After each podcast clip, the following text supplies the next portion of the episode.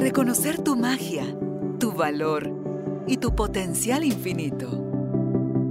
Recordar que ya eres lo que estás buscando y que hay un propósito más grande en todo lo que te sucede. Conectar con tu cuerpo, tus emociones y el poder de tu vulnerabilidad. Esto es Carolina, la mujer de hoy. Presentado por Carolina Alcázar. Un espacio creado para ti. Tribu de Almas Conscientes, bienvenidos al estudio Carolina, la mujer de hoy. Tenemos nuevamente el gusto y la alegría de compartir con alguien que nos acompaña por primera vez en el podcast. Ella acepta nuestra invitación desde España eh, vive en Sevilla y hoy viene a compartir con nosotros sobre esta herramienta de sanación que es el Teta Healing y cómo nosotros podemos sanar a través del Teta Healing.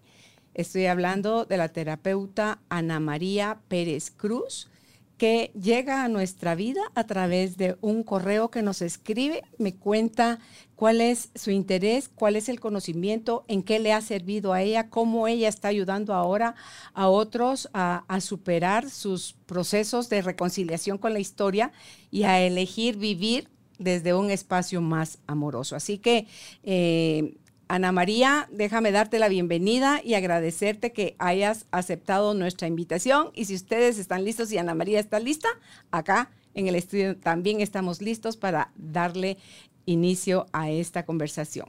Bienvenidos, bienvenidas, empezamos. Hola Ana María, qué alegre que estés con nosotros. Hola Carolina, qué, mm, bueno, qué presentación tan bonita, ¿no? Y tan, y tan sensible, muchísimas gracias.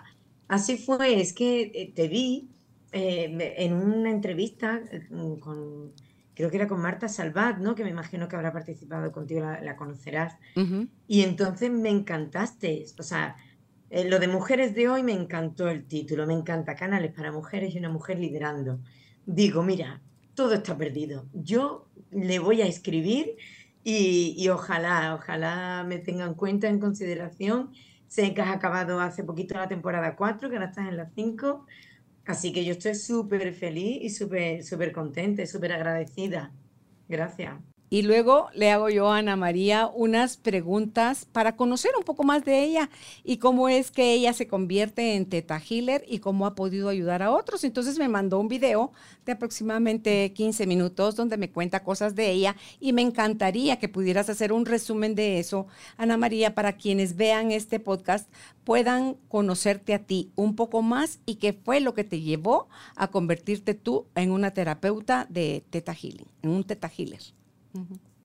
Sí, bueno, eh, mi historia en el desarrollo personal yo creo que hay un antes y un después, ¿vale? Eh, hay un antes y un después con el Zeta Healing. Eh, en realidad mi historia comienza al año de separarme, me divorcio y parece que es como si cometiera, hubiera cometido un delito en mi familia.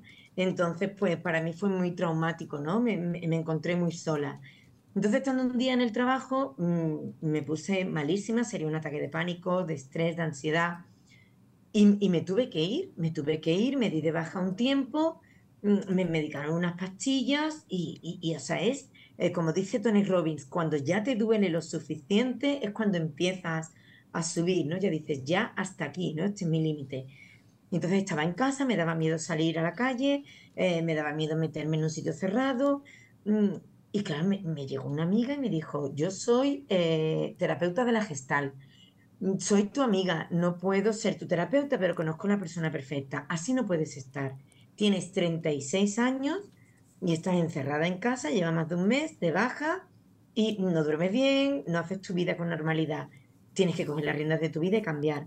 Y entonces apareció Antonio, este terapeuta que es cierto que me salvó la vida, porque yo creo que había, había incluso momentos, Carolina, Mm, en el que sé que hay cosas más graves, ¿no? En, el mundo, ahora ya lo veo con perspectiva, pero para mí en ese momento yo decía, es que no merezco ya ni la vida, o sea, es que para qué estoy aquí. Eh, mm, todo se me ha derrumbado, en fin. Y entonces empecé un proceso de desarrollo personal, de introspección, y con, con él, ¿no? Y verdaderamente fue un amor, estuvo, estuvimos juntos ocho años en, en terapia, también trató a mi hijo y empecé, mm, fíjate, lo que él me enseñó es que todo, sin él tener una herramienta energética como el Zeta Healing, empecé ya el concepto a ver todo en mí de todo lo que me venía del exterior, ¿no? De fuera, que yo sé que en tus charlas, en tus conversaciones, es una temática que tú eh, estás muy recurrente, ¿no? Entonces, siempre me decía, Ana, aprovecha esta oportunidad para aprender. Ana, ¿qué está en ti que te están mostrando esas personas, ¿no? Era un poco algo más verbalizado, a nivel un poquito más emocional, ¿no? Entonces conocí a Laín García Calvo, eh, lo leí, leí La voz de, su, de tu alma, su saga, y eh, bueno, pues la verdad me enganché muchísimo, he aprendido muchísimo con él y fui a uno de sus eventos y empezamos a trabajar con las creencias limitantes. Y yo había trabajado las creencias limitantes con él, pero verdaderamente sentía que me faltaba algo. Yo ya veía, vale, todo va con las creencias limitantes, porque yo ya con Antonio, con el psicólogo, me quedaba corto. Yo decía, Antonio, sigo viendo un montón de cosas, pero sigo repitiendo patrones. ¿Por qué? Entonces, claro, con él intenté hacer un desengramar, ¿no? Lo de las creencias. Pero no terminaba yo de encajar con nada, no, no me cuadraba nada, no terminaba yo de, como te digo, de, sanar del todo, más o menos lo identificaba, pero tenía muchas lagunas. Y allí en un evento conocí a una chica que dijo, es normal que tengan lagunas, porque las creencias limitantes, pues, tienen ciertas dificultades para, para cambiarlas, hay que aprender por qué el subconsciente la ha estado manteniendo, cuál es la emoción con la que eh, se ha creado eh, esa, eh, esa creencia. Y yo conozco una herramienta de hace un año, un poquito más, que se llama Z Healing, y, a mí me ha cambiado la vida. Ahí quedó, acabó el, el evento, cada uno fue a su casa, hicimos un grupo, seguí en contacto con esta chica, con María Jesús, y entonces todo lo que me decía encajaba. Ella, digamos un poco, acababa de ser terapeuta, pero ya no ejercía como terapeuta. Pero yo decía, ostras, pues tiene mucho sentido lo que me está diciendo. Tiene sentido, tiene sentido. Y me dijo, ve con mi terapeuta, con Carmen Funes, y pruébalo, haz una sesión con ella. Bueno, hice como seis u ocho, ya no me acuerdo muchísima. Claro, ya por fin todo tenía sentido, todo terminaba de encajar. Mm, por ejemplo, en las relaciones tóxicas con los hombres, pues todo venía de mi árbol, de un montón de cosas que tenía que sanar de, mis ancestras, em, las cosas del dinero, eh, un montón de máscaras había estado teniendo de humillación, de injusticia, incluso Carmen empezó a verme cosas de otras vidas. Entonces, claro, cuando yo vi que todo se acomodaba, todo tenía su porqué y ella me ayudó a entender cómo funciona la mente pero claro, el subconsciente, como yo digo, va a su rollo. Mm, tú es una cosa consciente, pero otra cosa es tu subconsciente, qué es lo que ha aprendido, por qué lo ha aprendido, para qué lo sigue manteniendo. Entonces, claro, todo me empezó a cuadrar, todo a cuadrar. Yo decía, vale, maravilloso, dije, Carmen, en un curso de los que tú hagas como instructora para poder ser terapeuta, quiero ser terapeuta y poder ayudar a los demás, ¿no? Entonces, en octubre del año pasado, hace ahora ya casi un año, pues hice los dos básicos y hace muy poquito, en abril y mayo, hice los dos siguientes, Indagación Profunda y El Creador y tú, que son espectaculares, para mí mm, brutales. Y entonces, pues claro, han sido unos meses muy convulsos, porque claro, si encima tú tienes la terapia, la terapia, soy la terapeuta y la terapia en casa, pues claro, estaba identificando, identificando, identificando entonces fueron meses un poquito complicados porque claro, como yo digo, te das la vuelta como un calcetín, ¿vale? Pasas de la oscuridad a la claridad, pero todo es un proceso. Necesitaba un tiempo para sanar mi árbol, necesitaba un tiempo. Pero mira, para ponerte como ejemplo, que creo que en el vídeo te lo comenté, y si no, además que es que es un tema que está eh, desgraciadamente muy de moda, el bullying, ¿no? Mm, mi hijo durante unos años ha estado sufriendo bullying y, claro, llegó ya el pobre llorando del colegio, al poquito de yo hacerme ya terapeuta en estos meses, digamos, de tanto cambio. Y el pobre pues llegó llorando, ya se desahogó, empezó a contarme y tal. Yo quería hacerle terapia, vamos a ver, yo soy educadora, soy pedagoga. Mm, eh, mi hijo está sufriendo, soy terapeuta, le tengo que ayudar. Y yo, Carmen, ¿cómo lo hago? me dijo, Carmen, no, Ana, mira, trabaja los sentimientos, trabaja esto, me dio unas pautas con tu hijo, pero ese maltrato está en ti, te lo tienes que ver tú, está en ti, lo tienes que sanar tú. Entonces, pues seguí en ese proceso, después me vino un gran maestro, aprendí muchísimo, sané muchísimas cosas y bueno, el cambio de mi hijo ha sido espectacular, o sea, es que es indescriptible. Mm, bueno, pues mira, con decirte que el papá, eh, hoy es lunes, ayer domingo hablamos por la mañana para felicitarme y agradecerme el cambio a nivel emocional, a nivel de actitud que ha visto en, en Marcos, ¿no? Nuestro hijo en estos últimos meses, pero sobre todo pues de dos, tres meses para acá, ¿no? Entonces, digo, bueno, eso ha sido un trabajo mío personal, de cosas que tenía pendiente y también de un trabajo de él, ¿no? Porque él ya está leyendo cosas, eh, mm, también está viendo vídeos de Marta Salvat, pero para los de adultos, no los de, no los de niños. Entonces yo ya le estoy reprogramando, ¿vale? Toda la pata que he metido, todos los patrones que iba repitiendo con él, pues ya, Ana, para, estoy parando yo, para, y entonces pues lo estoy, digamos, reprogramando. Y entonces pues él a su pequeña manera está utilizando también el Zeta Healing, ¿no? Como, como herramienta de sanación, aparte de, de a través de, de mí, ¿no? Porque yo sigo sanando y el cambio está en él, ¿no? También, bueno, en mí también, en mi entorno, pero en él sobre todo, ¿no? Pues cambios como que, bueno, que, que por fin estoy terminando mi libro, que estoy escribiendo un, libro, eh, eh, el empezar a ayudar a las demás personas, sobre todo mujeres, me han venido muchísimas mujeres, porque al fin y al cabo eh, yo creo que mi propósito, Carolina, casi que te digo en un 99%, es que mm, lo más complicado que yo he sufrido en mi vida, como ahí ahí lo dice muy bien, dice, eh, las bendiciones más grandes te van a venir de tus desafíos más grandes, ¿no? Entonces, pues el mío fue todo un historial de abuso, ¿no? Tanto en mi familia como en mí de pequeña, mm, que yo apenas ni recuerdo, ¿no? Pero bueno, con el Zeta lo he podido sanar, lo he podido identificar y tal. Entonces, eh, mm, todo eso que me tenía tan bloqueada a nivel de autoestima, a nivel de, de amor propio, pues claro, eso es un trabajo que sigo yo ahí pico y pala, pico y pala. Me siguen saliendo pinceladas, pero claro, tú ves ahora a mi hijo, me ves a mí y es que es que no hay nada que ver, pero vamos como vamos por vibración, las mujeres principalmente que me llegaban habían sufrido ¿no? este tipo de, problemáticas y que, tenían que sanar cosas muy parecidas.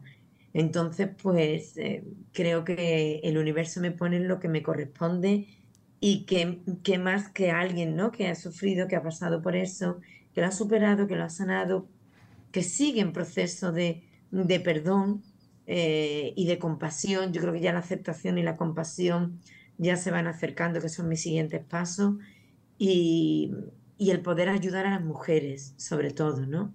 Eh, todas las mujeres, en todos, en clanes, más conscientes, menos conscientes, hemos sufrido, ¿no? Eh, abusos a niveles emocionales, psicológicos, físicos, sexuales. Mm, entonces, seguimos repitiendo patrones en esta vida sin saber de dónde viene. Nuestras madres no querían hablar de esos temas, ¿no? Ahora se habla con más, eh, bueno, con, más libertad, eh, hay más respaldo social, político, Mm, eh, estatal, todavía hay muchas cosas, ¿no? Que se podría mejorar, pero bueno, entonces, claro, venimos de, una, de, unas mujeres, eh, bueno, porque tenían que callarse, que tenía que estar todo en silencio, ¿no? Y entonces, pues ese sufrimiento, mi generación, eh, pues de, una u otra manera, lo, lo hemos visto, lo hemos vivido sin saber de dónde venía ahora lo llamamos hombres tóxicos o relaciones tóxicas, perdón, en general. Pero en realidad todo tiene su porqué, todo viene de ahí, ¿no? Mm, a lo mejor mi madre no me lo contó, pero yo lo he descubierto. A lo mejor a otra mujer, su madre o su abuela, no se lo ha contado. Y no ha tenido nunca una herramienta como esta en la que te averigua todo de dónde viene y que se puede sanar absolutamente todo. De otra vida, del clan, de nuestra familia, etcétera. Entonces, mi especialidad, como yo digo, pues es trabajar con y para mujeres, ¿no? Y, y hay unos patrones súper acentuados, muy, muy, muy claros, que todas, todas repetimos. Unas utilizamos después unas máscaras, después utilizan otras otras máscaras, eh, cada una puede utilizar la máscara que quiera, pero eh, ahí está, ¿no? Entonces, pues yo básicamente he tenido que sanar eso en mí, ¿no? Todo ese maltrato, todo ese abuso, todo ese historial, porque se estaba viendo reflejado en mi hijo. Entonces, claro, ya encontré la herramienta y ya ese patrón lo corté, ¿no? Entonces yo dije, trabajar en mí, en mí, en mí, en mí, en mí, y, sobre todo el amor propio, ¿no? El, amor propio, la autoestima, mm, el sentirme valorada, mm, etcétera, ¿no? Todo, todas esas pautas, ¿no? Mm, entonces, pero fíjate lo que es la mentalidad, que a mí, en mi trabajo, yo que soy educadora y ejerzo como tal, yo siempre decía, no me gusta nada trabajar con mujeres. Eh, las mujeres son conflictivas, las mujeres son, bueno, la cantidad de tópicos y, patrones y creencias, ¿no? Mm, que, que, tenemos las mujeres inculcadas. Y ahora me encanta, adoro los turnos en los que estamos con mujeres, me encanta que me vengan nada más que clientas mujeres, me encanta reunirme con mujeres, me encanta ver mujeres empoderadas, me encanta unirme a grupos de, de mujeres, de líderes, de emprendedoras. Y, y, me encanta, ¿no? Me estoy reconciliando con mi, con mi lado femenino, porque yo era muy masculina, Carolina. Tenía más energía masculina que, femenina. Y, y, me la estoy trabajando, me estoy trabajando esa parte femenina, esa aceptación de ser mujer, esa aceptación de, eh, de que tenemos nuestras características, nuestras cualidades, nuestra idiosincrasia pero, pero verla desde el, desde el realce, ¿no? De, esa, de que es algo bueno, positivo y algo que necesita el mundo, ¿no? Y hemos estado mucho tiempo calladas. Claro, Entonces, pues, estoy, estamos ahí. Y, eso que, que, que, tú hablas de enfocarte tanto en la mujer, conlleva dentro de todo ese proceso, porque eso es un gran abanico de, de procesos por los que hemos de pasar es la reconciliación cuando uno tiene muy desarrollada la energía masculina con su propia energía femenina, pero después de eso ir afuera y la reconciliación con lo masculino, porque lo hemos atacado severamente.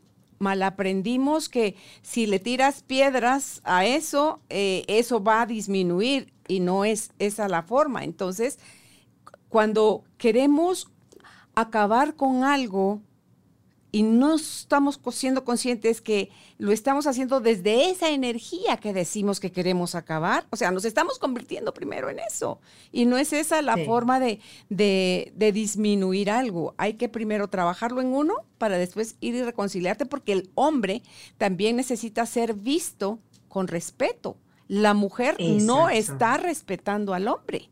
Y mientras eso no se equilibre nuevamente, Em, vamos a seguir queriendo tener la fuerza, el acceso, los salarios, las oportunidades y todo, pero lo estamos haciendo siempre desde un espacio de, miedo, desde un espacio de, carencia. Y, ahí no está la solución. De lucha.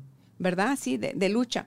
Y yo creo que de mm. lo que te he escuchado decir ahorita, de lo que nos has compartido, es lo que hablaba sobre el transgeneracional. Venimos de mm. culturas, tú creciste en Europa, naciste y creciste en Europa, nosotros estamos aquí en Centroamérica, pero en ese aspecto no difiere mucho. ¿Por qué? Porque también nosotros en esta parte del mundo venimos de clanes donde calladito se ve más bonito, de los trapos sucios se lavan en casa, de eso no se habla, qué va a decir la gente. Entonces, si nosotros le seguimos dando prioridad a sostener un secreto, porque ignoramos el daño que hacen los secretos de familia. Y entonces es el transgeneracional y no se trata de ir y escarbar para señalar y encontrar culpables. Se trata que te ubiques tú aquí en el presente, como tú decías, cuando, ve, cuando comentas lo de tu hijo y el bullying que le estaban haciendo. Ahí es donde tú dices, esto me está afectando a mí, no sé qué relación tenga con alguien más de, mi árbol genealógico, pero yo de esto me, me, hago cargo. Y cuando buscas con amor y con respeto en la historia, en tu clan, y le puedes preguntar a mamá, a la abuela, a las tías, a las primas, que como que todo el mundo tuviera un pedacito de la historia, ¿verdad? Y, te enteras, entonces nada más necesita ser vista esa parte que se ocultó con vergüenza, con dolor, con tristeza. Y entonces tú dices, con solo ser vista, sin juicio, y tú la pones y le dices a ese personaje, tú también perteneces, estás ya poniendo en, en, más armonía tu árbol y te haces cargo de lo que está en tus manos, hacerte cargo. Y en el caso de los hijos, ante todo, cuando son menores de 8 o 7 años, sí o sí es somos nosotros los papás los que tenemos que trabajar esa, esa sensación de hay algo malo en el hijo, ¿verdad? Cuando es algo malo que está en nosotros, porque me encanta, tú reforzaste mucho lo de eh, te lo tienes que ver tú. No hay tal cosa allá afuera que no sea nuestro. Si no lo podemos ver es porque no está en nosotros y si lo vemos es porque nos pertenece. Entonces, va a hacerse cada quien cargo de su pedacito, que ya ese pedacito es al final lo que conlleva todo un proceso, pero ya hacerlo no desde el miedo ni desde el sentir que somos carentes o de que con qué razón. Ya basta de justificarnos, Ana María, y, asumir la responsabilidad cada quien de su vida. Y en estos procesos de sanación, que te digo, yo me considero una eterna aprendiz y una buscadora Dentro de eso, cuando yo hice mi primera entrevista de Teta Healing, me dieron primero una sesión gratuita para que yo probara cómo era la técnica. Me encantó tanto porque es una técnica tan amorosa, tan suave de abordar lo que sea que te esté atormentando ahorita. Y eso hace que eh, haya como más disposición o soltura, yo no sé cómo se le puede decir a eso. Entonces yo dije, no, yo lo tengo que estudiar y me metí a estudiar eh, Teta Healing también, no con la idea de ser terapeuta, sino que con la idea de conocer un poco más la herramienta y sigo creyendo al día de hoy con todo lo que he hecho, investigado, probado, leído, confirmado dentro de mí que Teta Healing es una de las herramientas más amorosas. Ahorita yo estoy metida, eh, por eso fue que tú escuchaste la entrevista con Marta Salvat en un curso de milagros. Y sí, yo también lo estoy leyendo. Sí, para mí esa herramienta, Ana María, es, es que todavía va arriba del Teta Healing, va a mostrarte cómo el error en nosotros está en sentirnos separados de Dios.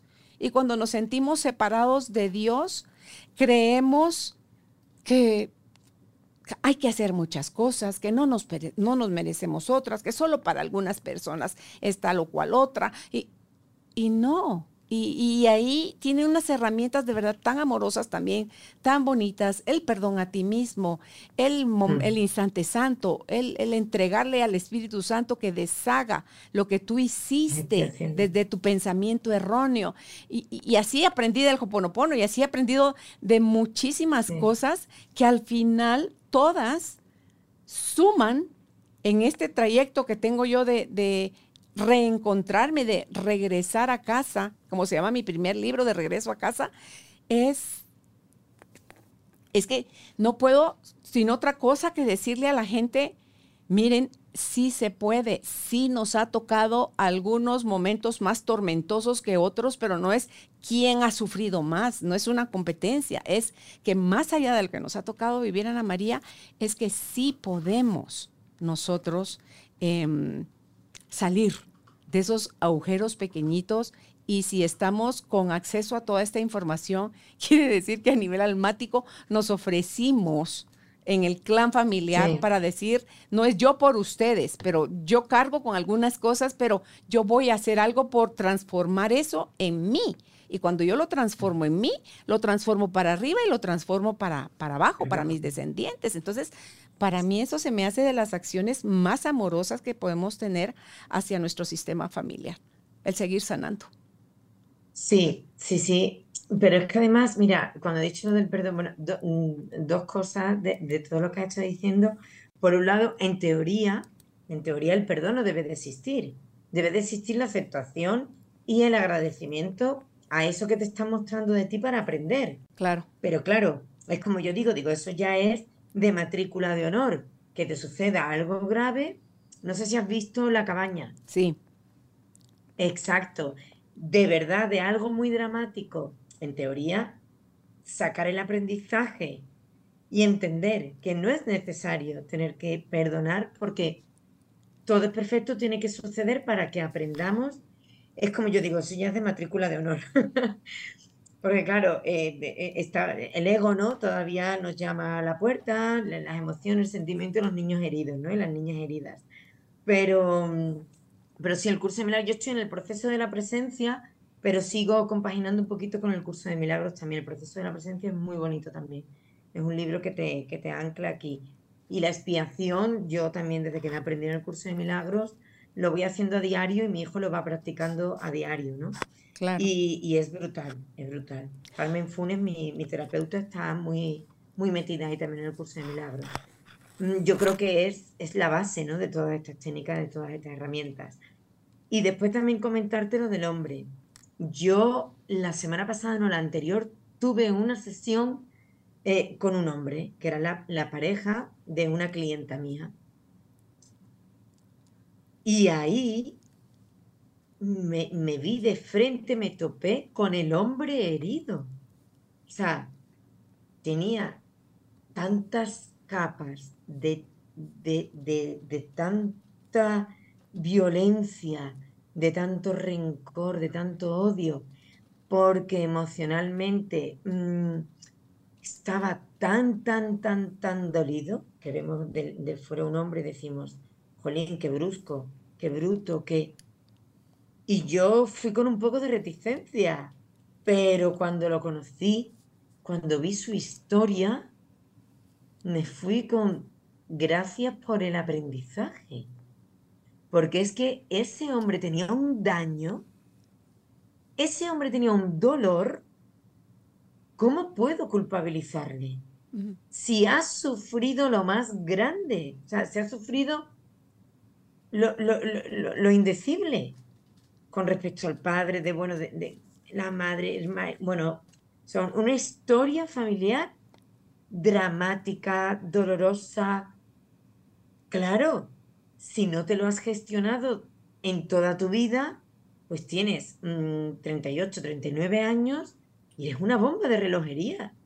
Pero es que tienes tanto dolor, tanto sufrimiento acumulado desde la infancia y esa infancia que yo no se la deseo ni a mi peor enemigo y alguien desde fuera ve, jolín, es que hay que ver este hombre como, como es y lo juzgamos, pero nadie sabe esa historia. ¿Me explico? Sí. Verá, que, que- que lo que es, te lo digo sobre todo porque yo trabajo en un centro de internamiento, son menores infractores, o sea, son delincuentes, están por una medida judicial, han cometido un delito, el que sea, eh, maltrato filoparental, eh, robos con violencia, sin violencia, tráfico de drogas, lo que sea. Y claro, tú cuando lo comentas, la gente los juzga, es que hay que ver la juventud. Digo, bueno, ¿alguien sabe esas historias? ¿Alguien sabe esos niños heridos? Nada más que lo saben ellos y un poquito nosotros los que trabajamos con ellos y con ellas. Sí. Las niñas, las chiquillas vienen todas reventadísimas, como Sí. decimos aquí en España y en Andalucía. O sea, destrozadas a nivel emocional. Entonces, claro, la gente desde fuera ve un comportamiento y juzga. Juzga a un hombre. Es que hay que ver es que es tal, es cual, pascual. Bueno, sí, esa es su conducta y hay que poner el límite donde haya que ponerlo. Pero ¿alguien sabe su historia? Sí. Si no conoces eso, si dicen que lo que igual, aunque conocieras su historia, solo sabes un pedacito de su historia, porque no sabes cómo procesó lo que le, lo que le tocó vivir, porque lo del dolor, tristemente aprendemos mucho de lo que aprendemos, lo aprendemos del- desde el dolor, pero también la herida, creo yo, Ana María, es esa parte por donde puede entrar la luz a tu vida. Si la aprovechas para crecer y trascender. O bien para relamerte las heridas. En ese mismo punto. Entonces, quienes siguen esa oscuridad, quien no ve más allá y quien no se para por lo que sea, por miedo, por el día a día, no, no todo el mundo tiene el mismo nivel de conciencia, pues esa persona pues pasa muchísimos años de su vida o incluso muere sin haber aprendido todo lo que tenían que haber aprendido. Entonces se, se mueren, eh, acaban normalmente enfermando con mucho dolor, con mucho... El rencor y el odio, no tú lo sabrás, son dos emociones enquistadas que traen enfermedades, unas enfermedades gravísimas. Entonces, mm, eh, son personas que, que, acaban muriendo o que acaban enfermando porque no han tomado ese punto de conciencia. Claro, tú dices, es la oportunidad de trascender, claro, pero ¿cuánta gente hay que, ni siquiera se da esa oportunidad?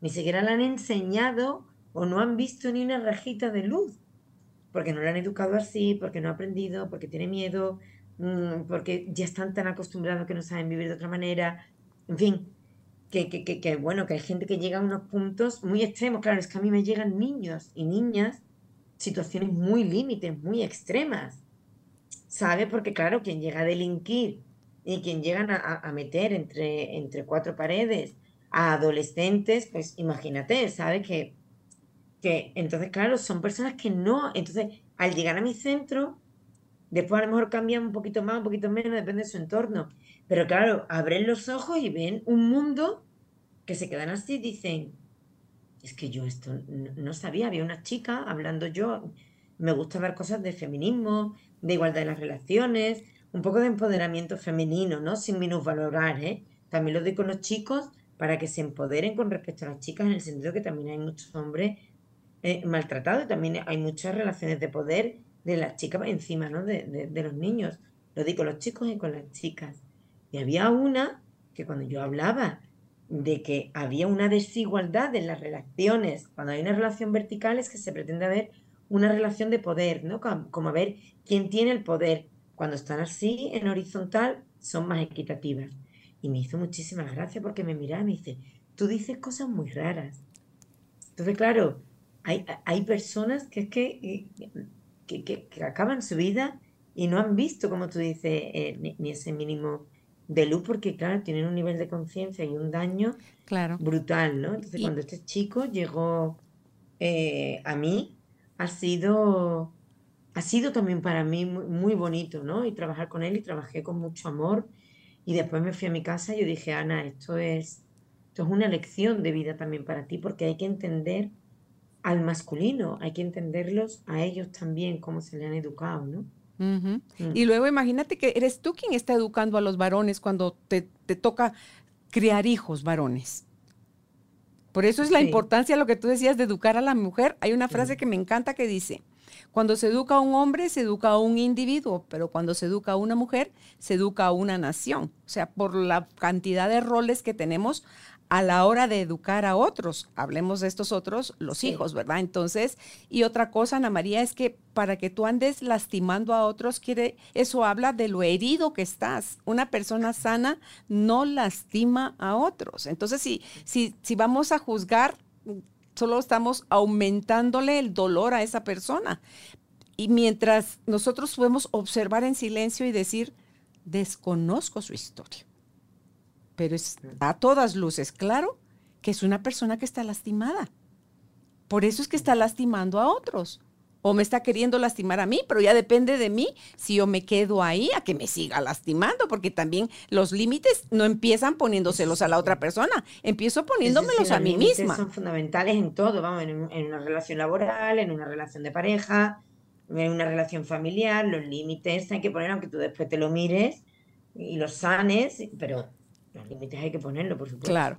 Y ya para entrar de lleno a la materia del cómo es el proceso del Teta Healing, que nos cuentes, porque están las creencias, está la indagación y está todo esto, pero cómo, cómo funciona, cómo acompañas a una persona que busca tu apoyo para sanar desde el Teta Healing.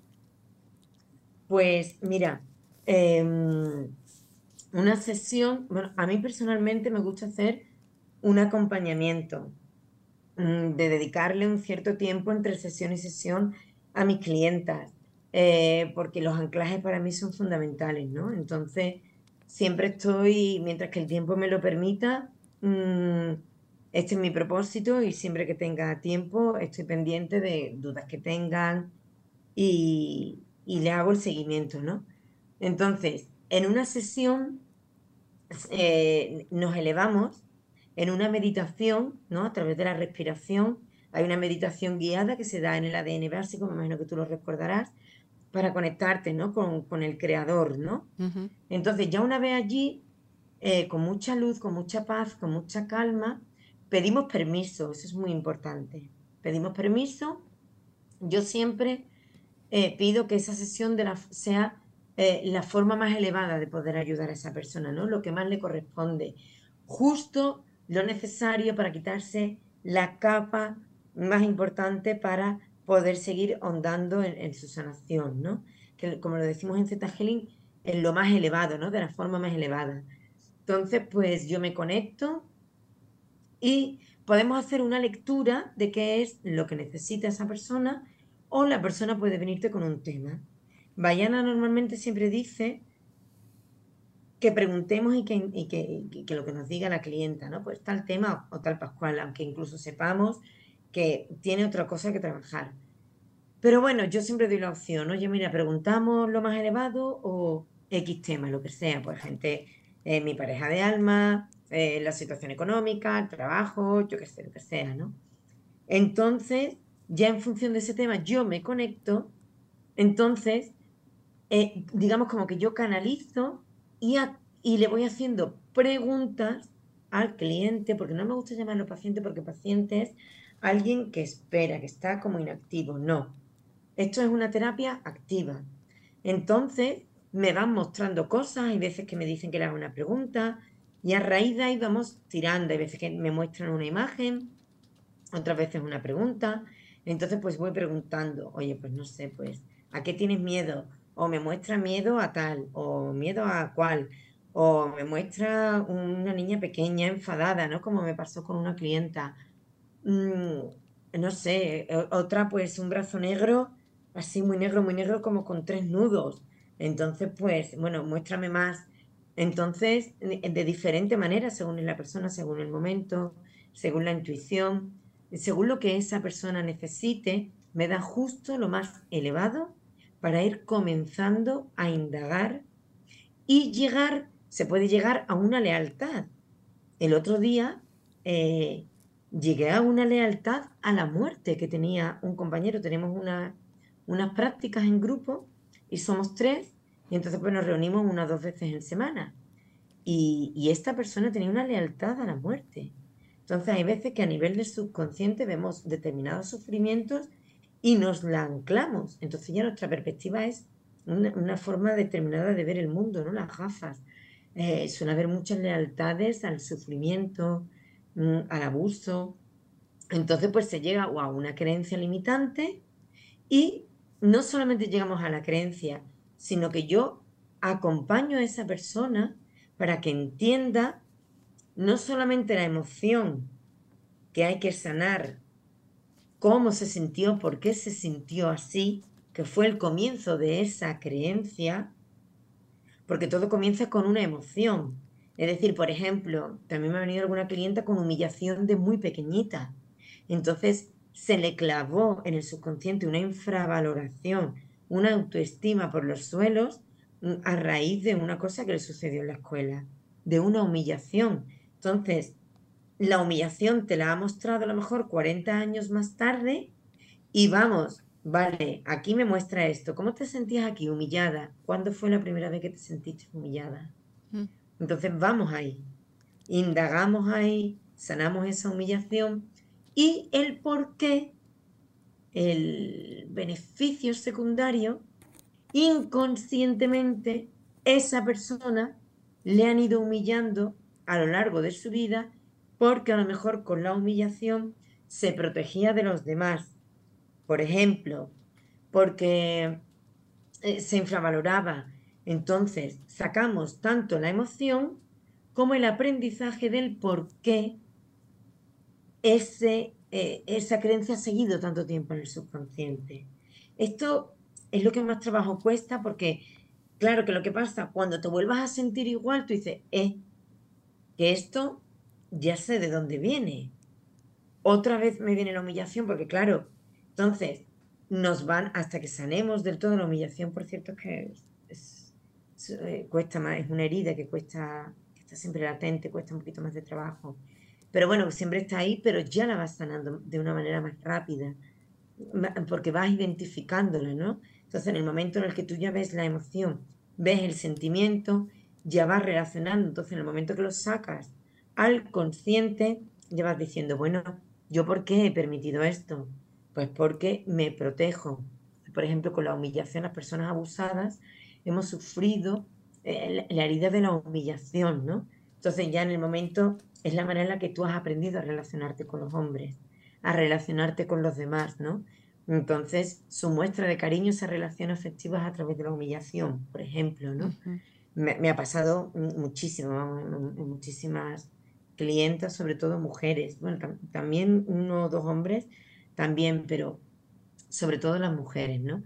Entonces, esa es la base, ¿no? La lealtad también se ha mantenido ahí, también trabajamos con los sentimientos, hacemos inserción de sentimientos, porque hay gente que no es feliz, Carolina, porque no sabe lo que es ser feliz, lo que es sentir la felicidad. A lo mejor hay personas que han hecho una lealtad a la tristeza o han heredado una depresión, pero ha venido a lo mejor de una lealtad. Si tu madre a lo mejor ha sufrido depresión, dicen, eso es hereditario, ¿no? Tú has heredado una lealtad, por ejemplo, a la tristeza. ¿Por qué? Porque tú has visto que tu madre ha estado siempre triste y tú no te permites estar alegre. A mí me pasó con el sufrimiento. Mi madre ha sufrido cuatro cánceres y entonces yo era muy pequeñita cuando cuando, cuando le diagnosticaron el primero y era benigno, no era maligno. Pero claro, hace 40 años, entonces escuchar tumor era como que se, como que iba a morir ya. Entonces, mi madre tenía un sufrimiento, mi padre tenía un sufrimiento, y yo recuerdo estar al lado de su cama y Carmen me lo sacó y, tuvimos que romper esa lealtad que yo tenía el sufrimiento porque yo la heredé al ver a mi madre sufrir. Y, de eso hay muchísimo, muchísimo, muchísimo, muchísimas lealtades. Entonces no son solamente creencias, sino son lealtades que hay que romper y hay que enseñarle a la persona a, a saber qué es lo que se siente. Y el trabajo con sentimientos muchas veces se caen hasta solo a las propias creencias, porque le estás enseñando al cuerpo, a tu subconsciente, a todas las células de tu cuerpo, mm, lo que es más elevado, ¿no? El amor incondicional, el amor propio, el perdón, la felicidad, la alegría. Y en el segundo, ¿no? en el avanzado, en Z Healing, se trabaja casi todo, ¿no? las inserciones de sentimientos. Yo trabajo con los niños, está muy bonito y es un juego muy divertido trabajar eh, con los sentimientos, con la inserción de sentimientos, ¿no? También hacemos limpiezas energéticas, claro, pues a una casa, a un objeto, a la persona, al ordenador, por ejemplo, también cuando se atasca a veces el ordenador, que tú dices, Jolín, ¿qué le pasa hoy? El Zoom me va fatal. Pues eso, eh, le haces una limpieza energética que seguro que hay ahí algo eh, pendiente, le mandas mucho amor incondicional. Y lo más bonito es lo que tú has dicho, ¿no? El mandar amor incondicional. Y amor incondicional se puede mandar a todo el mundo en, cualquier momento, ¿no? Ya el feto ya es otra historia, ¿no? Cuando todavía hay un bebé en el vientre, eh, pero amor incondicional, ¿no? Entonces es una práctica tan bonita, porque yo ya esa luz, cuando, cuando Bayana explica lo que es el amor incondicional, ¿no? Verla como viene, ¿no? Desde, desde el séptimo, como eh, ilumina, ¿no? De ese amor incondicional a, a esa persona. Yo lo hago mucho antes de ir al trabajo ilumino de mucho amor eh, a mí, a mis compañeros, al centro, a los chiquillos y, mm, situaciones conflictivas, me paro, respiro, intento acallar mi ego, ¿no? Cuando, porque hay una situación, hay, muchas situaciones conflictivas, entonces pararme y mandar amor incondicional, sé que todo es un aprendizaje, sé para su mayor bien, y amor incondicional, y, hemos salvado muchas agresiones. Mm, bueno, hemos, eh, lo digo por el creador y por mí, porque mm, como Z Healer no practico ahí en mi centro, ¿no? Soy allí educadora esto lo hago a nivel personal, pero yo allí sí lo practico aunque nadie lo sepa. Y, y, sé que eso ha ayudado a muchas situaciones muy conflictivas con, con niñas que se estaban autolesionando. Y entonces yo intento mantener la calma y a medida que estoy hablando estoy intentando respirar y mando mucho amor incondicional. Entonces el amor incondicional es lo más bonito y lo más importante del Z Healing, pero mandarlo de verdad, cuando no se manda de verdad de corazón, entendiendo y aceptando a la otra persona, no, no, funciona, ¿no? Es nuestro mandar amor incondicional aceptando a la otra persona tal como es y desde el máximo amor, ¿no? Y respeto hacia la otra persona. Claro, cuando la otra persona nos ha hecho algo de daño, no lo vemos en el instante, nos ha herido, nos ha sacado esas heriditas que tenemos todavía ahí de niña, pues bueno, hay veces que cuesta un poquito más, cuesta un poquito menos, ¿no? Seguimos siendo humanos y estando en esta 3D, pues no siempre todo es maravilloso. Hay veces que, que, hay heridas, ¿no? Que te siguen saliendo todavía, pero bueno, con esta herramienta la identificamos. Yo hay muchas veces que vuelvo del trabajo y me tengo que identificar cosas, ver cosas, la expío, la sano, cambio esas creencias y, y bueno, pues seguimos avanzando, ¿no? Claro. Simplemente mm, son, son mis espejos, ¿no? Claro, claro. Es como te, te, lo dijeron desde que empezaste el proceso de sanar tras esa crisis que tuviste de lo tienes que ver en ti. O sea, si, si queremos seguir señalando afuera, hay tres dedos que nos recuerdan que es adentro donde tenemos que ver, ¿verdad? Entonces, em, yo creo que una de las cosas que nos complica en querer seguir siendo leales es ese deseo de pertenencia a tu clan, a tu grupo de amigos, a, la sociedad, a lo que sea, a la pareja, donde sea que te quieras tú ver, es, esa, es ese vínculo y es que ni siquiera es lealtad, porque es falso, porque estás, no estás siendo leal a ti. Entonces es mentira que puedas ser leal hacia otros lados. Entonces confundimos, creo yo, esa lealtad con, sí, con, con cualquier cosa, porque si yo sufro por ti, no es que yo te ame mucho, no. Quiere decir que no estoy siquiera entendiendo qué es el amor, porque yo puedo acompañarte en tu proceso del sufrimiento que es tuyo. No me tomo un pedazo de tu sufrimiento para que veas tú cuán, cuán buena amiga soy yo, ¿verdad? Entonces, e, esas cosas de, de pertenecer por el vínculo malinterpretado es no es un vínculo amoroso, es un vínculo miedoso. Y con la idea de que todavía está en nuestra esto prehistórico de que solos nos vamos a morir, ya no somos bebés, somos adultos. Nos toca responsabilizarnos a cada uno de, de su vida y cuando tenemos a cargo nuestro otras vidas, entiéndanse esto, los niños, nuestros hijos cuando son pequeños, es buscar sanar nosotros lo más posible para poder ser los mejores acompañantes. Porque si no, lo único que vamos a hacer es a garantizar la transmisión de las heridas de nuestros ancestros, que nadie ha querido o podido hacerse cargo, y es eh, pasárselo a la siguiente generación y así sigue eso en cascada, descendiendo hasta que venga un alma valiente y diga, corte, o sea, aquí hay, tiene que haber otra, otra forma.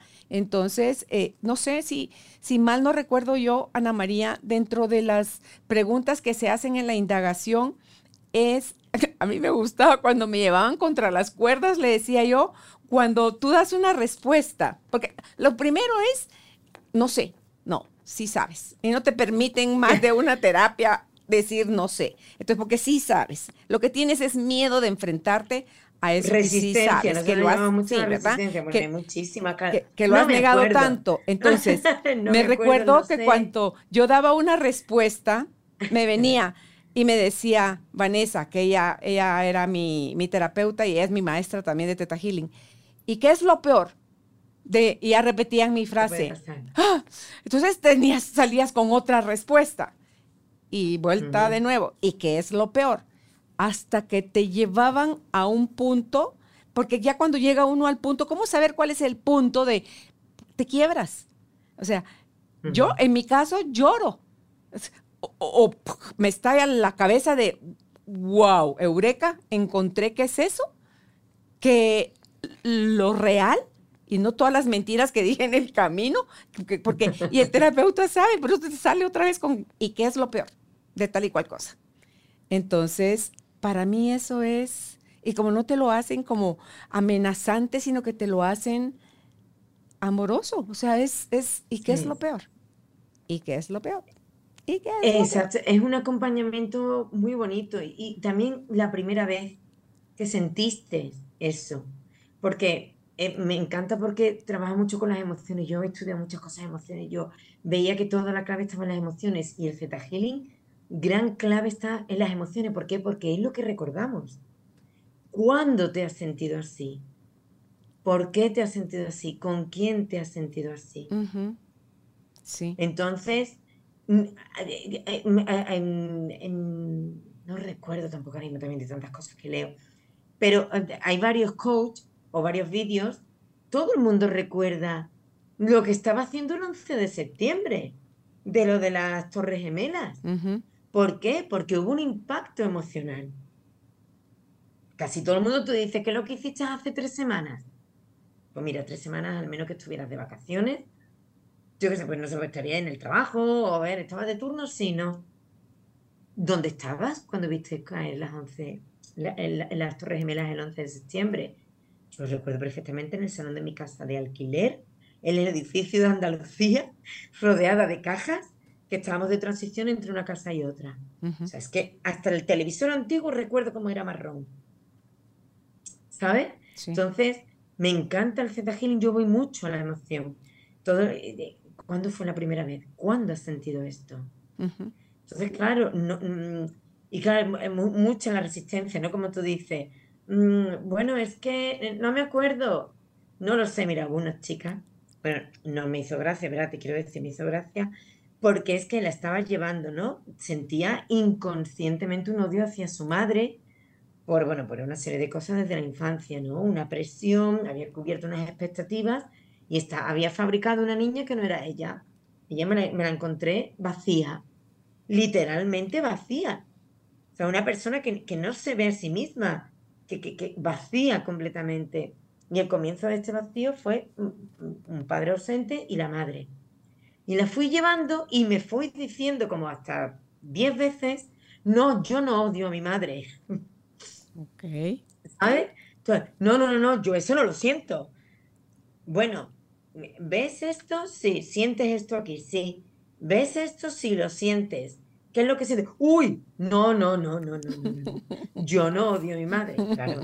Le fui poniendo ejemplos, la fui llevando con amor, le fui insertando sentimientos. Le dije que estuviera tranquila, que ese es el subconsciente, que no se sintiera culpable. Y hay gente que no avanza porque se siente culpable al ver lo que tiene en la caja de Pandora, en esa caja negra. Mucha gente que se, que se bloquea y dice, no, o sea, se acabó, se para. Sí, sí, sí, vale, muy bien todo esto. Sí, sí, sí, sí. Ya está.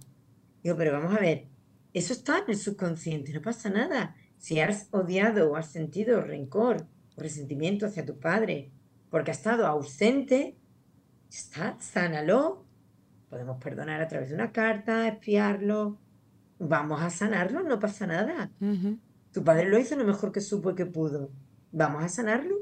Te va a venir bien. Quítate ya esa lealtad, quítate esa culpa. Sí, pero la Ana María, el aprendizaje es que tú si odias a papá y a mamá, que son la base, la raíz, estás condenada al infierno. O sea, eso nos enseñaron. Entonces, yo tengo todo el resentimiento, tengo deseos de no volverlos a ver nunca más, de no volver a llamarlos, que les pase lo que sea, que al final, pero hay otra parte de mí que dice, no, no, no, eso no es posible, yo los tengo que querer, porque igual nuestro niño interno, nuestra niña interna, necesita sí o sí amar a mamá y a papá. Entonces, si yo tengo esa lucha de te odio pero te amo, eh, o necesito amarte pero me caes más mal de lo que, necesito amarte, entonces ni me doy permiso a amarte y me siento súper culpable si te odio, pero es decir, sí he sentido odio hacia mi mamá o que platicaba en una oportunidad con alguien, sí, yo he deseado hasta que se muriera. Sí, pues yo, yo también le dije, pero es, es que estás en un momento de ofuscación tan grande, pero yo no me siento ni culpable ni pecadora porque en un momento yo sentí eso. Entonces, es, es nada más poder darte el permiso de entrar a tus procesos, de encontrar cuáles son tus grandes heridas, tus grandes bloqueos, tus grandes dolores, porque si no te das permiso a verlo y a sentir el odio que en un momento, porque no era un odio permanente, que en un momento dado sentiste, no lo vas a poder procesar. Necesitas reconocerlo.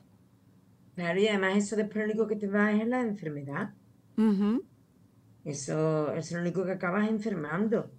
Y bueno, es que en mi clan femenino mm, ha habido, bueno, muchas enfermedades y varias mujeres con problemas mentales, ¿eh? Sí. Esa es una evasión, Ana María. Los problemas mentales, ya que te ha tocado vivirlo en, carne propia, digamos, en, tu clan, eh, esa, las enfermedades mentales vienen de la negación, la resistencia, el secreto, la culpa, la vergüenza. ¿De dónde viene? Habría que, si hubiera podido, lo hubiera hecho una indagación. Pero, claro, todo depende. Según el mecanismo de defensa que haya utilizado, puede venir de un sufrimiento.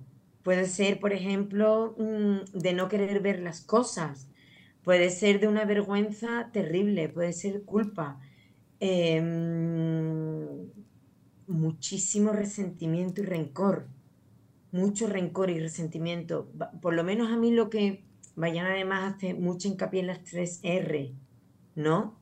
Y mm, el resentimiento, el rencor, eh, el rechazo. Entonces, ahí hay mucho, ¿no? Porque tú dices, bueno, odio o, estoy enfadada con mi madre, con mi padre pero eso acumulado en el tiempo, porque la vida te lo va mostrando, se acumula en resentimiento. Entonces ahí, en nuestra sociedad, en la vida, hay mucho resentimiento, mucho rencor. ¿Por qué? Porque mm, para eso necesita el proceso de perdonar. Y yo creo que perdonar, incluso llegar a agradecer a esa persona lo que te está enseñando, eso ya como te he dicho antes de matrícula de honor, sale el niño herido ¿Cuál creo yo que es el problema? Cuesta mucho trabajo. Eh, perdonar, porque el perdonar es al menos aceptar que esa persona te ha mostrado algo, aceptar que esa persona lo ha hecho lo mejor que ha sabido y que ha podido. Y aunque la gente, tú en sesión lo hables, eh, lo identifique, lo entienda, lean muchos eh, libros, vean vídeos, etcétera, Claro, son las heriditas, ¿no? Del niño interior, el ego. Entonces yo creo que es el ego el que, mm, el que llama a nuestra puerta de vez en cuando y dice, ¿cómo? ¿Con lo que te ha hecho tu padre tantos años? ¿Cómo? ¿Que tú lo vas a perdonar? Entonces, claro, sale ahí esa niña herida y por eso e, es un proceso, ¿no? Porque esa misma herida te la ha mostrado tu padre y a lo mejor tú lo estás aparentemente sanando con él, pero a lo mejor te viene el vecino y te lo vuelve a mostrar. Entonces lo que tú creías que tenías sanado se te vuelve en pequeña medida o en menor medida, pero se te vuelve a mostrar. Entonces de vez en cuando, ¿por qué? Porque esas heriditas de nuestra niña interior, este ego, pues está ahí, ¿no? Está ahí de vez en cuando nos llama más fuerte a la puerta y, dice, hola, que estoy aquí otra vez. Eh, y otras veces un poquitín menos fuerte y lo podemos espiar, ¿no? Entonces, yo por mi experiencia y por las sesiones que yo doy, básicamente por eso, ¿no? Es, es, la, la incapacidad que tenemos de perdonar, pero porque tenemos muchas heridas, y heridas muy profundas, ¿no? Yo, por ejemplo, con 45 años, imagínate, como Jesús Maestra, un maestro de Reiki que lo, he descubierto por un grupo de aquí de Sevilla, que es maravilloso, me dice, vamos a ver, es que hay veces que hay que decir, madre mía, todo me ha tocado a mí entre el clan, esta vida y las otras vidas, es que no damos abasto, ¿no? Entonces, hay veces un poco que nos reímos porque incluso el que lleva ya en un proceso, ya no sé, ya está jubilado de sesenta y pico años, dice, y todavía siguen saliendo. Digo, ya, está claro, esto es un no parar, ¿no? Esto no acaba nunca, acabaremos esta vida, volveremos a otra vida y otra y otra y otra y otra y seguiremos sanando, ¿no? Nos daremos más la oportunidad o menos. Entonces, yo creo que es el cambio de perspectiva de ver que está todo en nosotros, que todo es un aprendizaje, que todo es para nuestra sanación. Entonces, un gran paso de transición para llegar a eso, por lo menos yo por mi experiencia, es el perdón. Esa, es, esa, esa, ese, ese periodo de transición de víctima a entenderlo todo como un aprendizaje, como soy una persona creadora, estoy sanando, pero estoy creando mi vida, ahí hay un proceso de de perdón, ¿no? Yo recuerdo cuando limpié el árbol, me, lo dijo un compañero de transgeneracional que es Zeta Giler también. Dice, no, es que hay que alimentar un poquito el ego. Entonces, las cartas de perdón es un poquito para el ego. Es para, para decir, venga, eh, yo te perdono. Yo, cuando en realidad, insisto, como, como ya hemos hablado antes, en teoría no, debería ni siquiera existir el perdón, ¿no? Claro. Pero bueno, estamos en esta 3D, estamos en, en esta Matrix, en esta materia, eh, y hemos olvidado ese amor incondicional de donde venimos, ¿no? Como lo explica Marta Salvay en el curso de milagros, ¿no? En el, primer vídeo en el, en el que ella explica, ¿no? Cómo es volver a, recordar el amor, que es lo que hemos olvidado. Claro, y, ese perdón, porque el, el, como dice el curso de milagros, el perdón no existe. Es como tú decías, el perdón es una necesidad del, del ego y como nos lo mostró, nos lo mostró Jesús en la cruz, ya dentro de sus últimas frases es, Padre, perdónalos porque no saben lo que hacen. O sea, él veía sobre cualquier otra acción la inocencia. Y es, él nos ve como niños chiquitos dormidos teniendo pesadillas de las cuales no nos hemos hecho conscientes y desde ahí estamos haciendo en esta dualidad todo aquello que que, nos asusta. Y, mientras más lo resistimos, mientras más lo peleamos y le huimos, más estamos reforzando todo eso. Pero eh, viene, aquí tengo yo aquí, de la, del conocimiento a la comprensión, pero es sin aplicación después de la comprensión, no hay nada. Porque de ahí viene la acción para que tú lo puedas integrar. Una vez lo integras, cambia tu interpretación, la forma en que dice, que es lo que un curso de milagros llama eh, eh, cuando tú, eh, o la expiación, o sea, cuando corriges un pensamiento erróneo, o sea, de cómo interpretaste originalmente las cosas, y, ya lo puedes ver de otra forma, eso es un milagro, ¿verdad? Por eso es, la enseñanza de un curso de milagros, es sobre todo eso.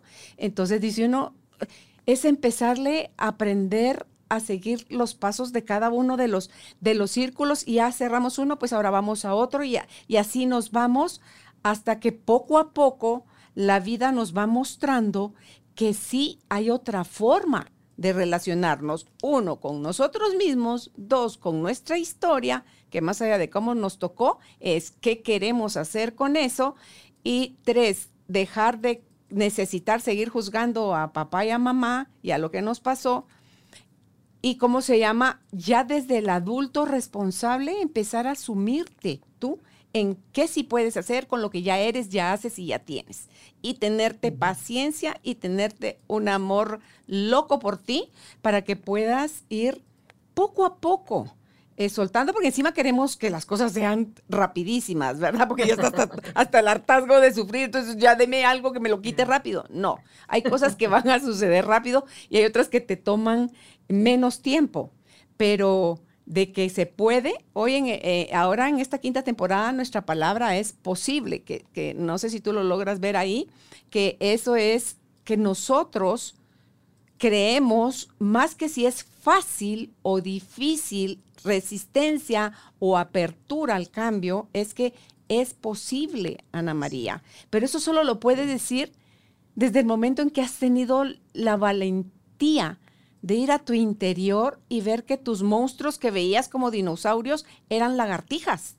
Y tú manejas de una mejor forma a la lagartija, al gecko, que, que, al, que al dinosaurio. Entonces, es posible y que caminos hay muchos, el Teta Healing es uno de ellos y desde mi perspectiva es uno de los más amorosos y suavecitos mm. para sanar. Sí. Sí, sí, sí, así. A mí me parece además muy completo, ¿no? De otras cosas que yo eh, he mirado, he visto, he sentido, he practicado. Y, y, bueno, yo la verdad es que lo que yo digo, hay, gente que todavía voy al curso de inteligencia emocional de no sé qué, cuánto. Digo, yo ya me quedo con esto. O sea, es que es tan completo que se sigue aprendiendo. O sea, que, que, escucho una charla, que veo vídeos, que, que, sigo leyendo. Bueno, el curso Milagro, el proceso de la presencia. Estoy mirando hacia mi interior, pero claro, digo, si es que ya tengo la herramienta. Mm. El otro día volví del trabajo y se me, se me despertó por una cosa que yo no pensé en el chiquillo que estaba actuando, pues como mejor sabe y puede, ¿no? Como ya últimamente la mayoría de las veces es así. Y es que se me había despertado la injusticia. Yo decía, es que hay que ver, porque es que esta gente no está siendo justo, no está siendo justo, justo, justo. Y bueno, pues me vine un poco también acalorada, iba a coger ya vacaciones, estaba así un poco como indignada y ya, Ana, tranquila, ya me limpio, me ducho y ya me lo miro. Y, era la herida de injusticia. La herida de injusticia que, que sentía, ¿no? Y que se me había sacado. La expié, precisamente. Tenía como una lealtad. La expié, la sané. Y, y bueno, la verdad que es que antes, donde para mí era un mundo, yo era doña drama. Yo era doña drama, donde me, me tiraba anclada en el victimismo 24 horas al día. Mm. Todo el tiempo. Era, bueno, ahora ya si hay algo que ha despertado en mí una herida, pues mientras que lo miro, no lo miro, lo limpio, lo sano, no llego apenas a unas horas, que a lo mejor, pero lo, vivo como un proceso. Bueno, vamos a ver, estoy enfadada, sí, lo suelto, mm, corro, eh, hago deporte, incluso chillo. Como dice Marta Salvat, dice, la emoción cuando la tienes ahí arriba hay que soltarla. Y ya después una vez nos enfriamos y miramos, ¿qué ha pasado aquí? ¿Qué hay? ¿Qué está en mí? Vale, entonces fueron ya unas horas ya al día siguiente, fui con una amiga a la playa, me di un paseo por la playa, boom, boom, boom, boom, espié, bueno, fueron unas horas, entonces lo que para mí era un sufrimiento constante, todo el tiempo, ¡oh! Lo que me han hecho, lo que me ha pasado, porque oh, yo estaba todo el tiempo con la lavadora y bim, bim, bim, yo era una centrifugadora, no una lavadora, era una centrifugadora constante. Y ya con esto hay, veces que te llama la puertecita un poquito más fuerte, el ego no lo controlas tan bien o no lo identificas y, ya, pues gracias a Dios, a esta maravillosa herramienta y, a, en mi proceso, pues ya va quedando todo pues eso en aprendizajes y visto desde otro punto de vista, ¿no? Mm.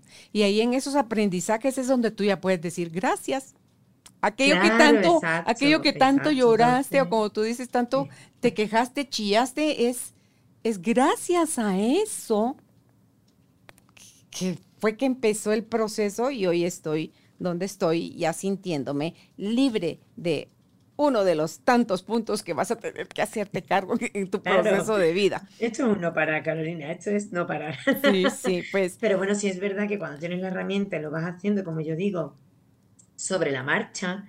Yo, yo ha habido veces, sobre todo al principio, vale, ya es que uno ya se ha quitado unas poquitas de capas, ¿no? Pero bueno, que aún así sigo porque esto sería absurdo decir, no, yo ya terminé, estoy perfecta. No. Yo he habido veces que me he quitado creencias yendo en el coche, conduciendo. las he ido, sobre todo al principio, cuando iba todo tan rodado, iba todo y, y, se abrió la caja de Pandora así, yo dije, ostras, yo, ostras, esta creencia, pues, que de todo lo que es, que esta creencia sea sanada, eh, enviada a la luz del creador, resuelta a nivel histórico, cancelada, mm, cambiada por tal, en mí, gracias, hecho está, hecho está. Y yo iba mentalmente uh, uh, cambiando a marchas forzadas, ¿sabes? Porque me, salía por todos lados. Y, y, es brutal, ¿no? Ya uno ya se lo toma con más calma, ya le van saliendo cosas, ya lo controla de otra manera. Claro, claro. Y como tú dices, ya... La palabra es esa, Estamos en el proceso, estamos siempre en el proceso. Claro. Estamos en el camino. Uno ya mm, la vida ya la quiere vivir, como yo digo, con más paz, o sea, con más paz, con menos, o con más armonía, o con menos. Un, compañero me dijo, tía Ana, te han hecho una entrevista en Mindalia, no paras, te han abierto un, en una comunidad que hay más de 200 personas. ¿Cómo lo haces? ¿O cómo lo has hecho? Digo, pues ha ido todo viniendo por añadidura, como se dice en la Biblia, Digo porque he encontrado en un alto porcentaje del tiempo de mi vida, de mi existencia, mi gran anhelo. Me dice, ¿cuál era? Digo, estar en paz, en armonía, en calma, estaba tan cansada, Carolina, de la lucha. Mm. Por lo menos ese ha sido mi caballo de batalla. Todas mis, eh, todos mis traumas eran luchando, ¿no? Todos mis escudos, todas mis humillaciones, mis abusos, era mm, ese muro era la, era la lucha. Era ese sufrimiento, era sobre todo la lucha. Y tenía que luchar. Entonces, claro, mi cerebro, eh, eh, mi, mi subconsciente ha ido eh, adquiriendo un montón de patrones para yo estar en esa lucha constantemente. La humillación para luchar. ¿Por qué me siento humillada? Para seguir luchando. ¿Por qué resiento? Para seguir luchando. Mm. Entonces, digo, mira, Albert, digo, estoy en un, en un momento que hay veces que me siento hasta rara. Digo, oye, mira, estaré un poquito depresiva o algo, estoy un poco triste. Y es que digo, no, Ana, mírate, tranquila, estás en paz, estás en calma. Mira, ha habido un revés aquí en el trabajo, te han mostrado esto, te has ido enfadada, ha sucedido esto, sí, porque bum, bum, bum, bum, en tan poquitas horas estar sanado, todo limpiado, y yo de encontrarme incluso extraña, ¿eh? decir, ostras, ¿sabes? Yo digo, ¿qué? Dice, digo, dice, pero ¿cómo te ha venido todo tan? Digo, porque creo que ya he encontrado en un altísimo porcentaje en mi vida ese anhelo de por lo menos en mi casa, eh, eh, en mi vida, en, mi día a día, era em, esa paz, esa calma. Claro. Yo ya dejé de luchar cuando me separé, pero claro, de eso hace 8 o 9 años. Y ya con esta herramienta, claro, por lo menos para mi entender, mi forma, como tú dices, una manera muy amorosa, sencilla dentro de lo que cabe, que le coges la dinámica rápido y, rápida y eficaz, ¿no? Porque es verdad que en muy poquito tiempo ves muy, muy buenos resultados. Bueno, pues me quedo con esas, esos tres puntos. Entonces, Ana María, de nuestra conversación, que te lo tienes que ver en ti, aquello, porque creo que tus procesos son cortos, lo que antes duraba eh, días, semanas, meses Hoy puede todo ser resuelto en, cuestión de minutos o en cuestión de unas horas, eh, que te das permiso a vivir la emoción y a reconocerla para no resistirla y que entonces ya puedes proceder a indagar y reconocer aquello que se presentó ante ti como una oportunidad de sanar o es el espejo que tenía que, esa, esa, lucecita que tenía que encenderse para mostrarte otra arista, pero porque dice uno, ya he visto esto por años, pero bueno, no importa. Si volvió a saltar es porque todavía había otra arista que era necesario trabajar. Entonces, y, y, creo como, como nosotros tenemos acá que el cambio es posible y que el sanar con Teta Healing es súper, súper amoroso. Así que no sé si algo que con lo que tú quieras cerrar, Ana María. Pues mira, agradecer.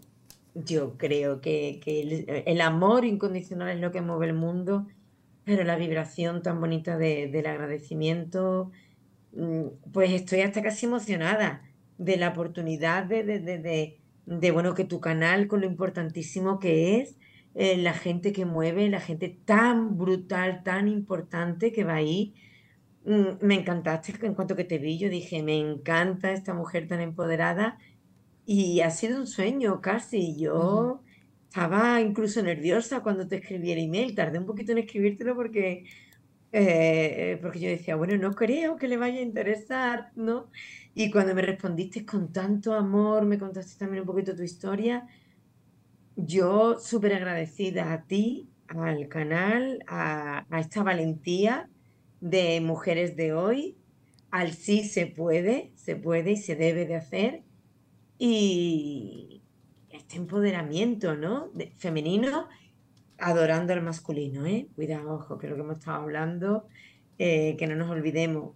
Y que el Z es una herramienta preciosa, muy amorosa, como tú has dicho, muy sanadora, muy efectiva y que te averigua todo, todo, todo, lo que, todo lo que necesites saber, todo lo que no te cuadre, cualquier duda, cualquier pregunta que tengas, todo tiene su porqué su para qué y todo está por algo en tu vida.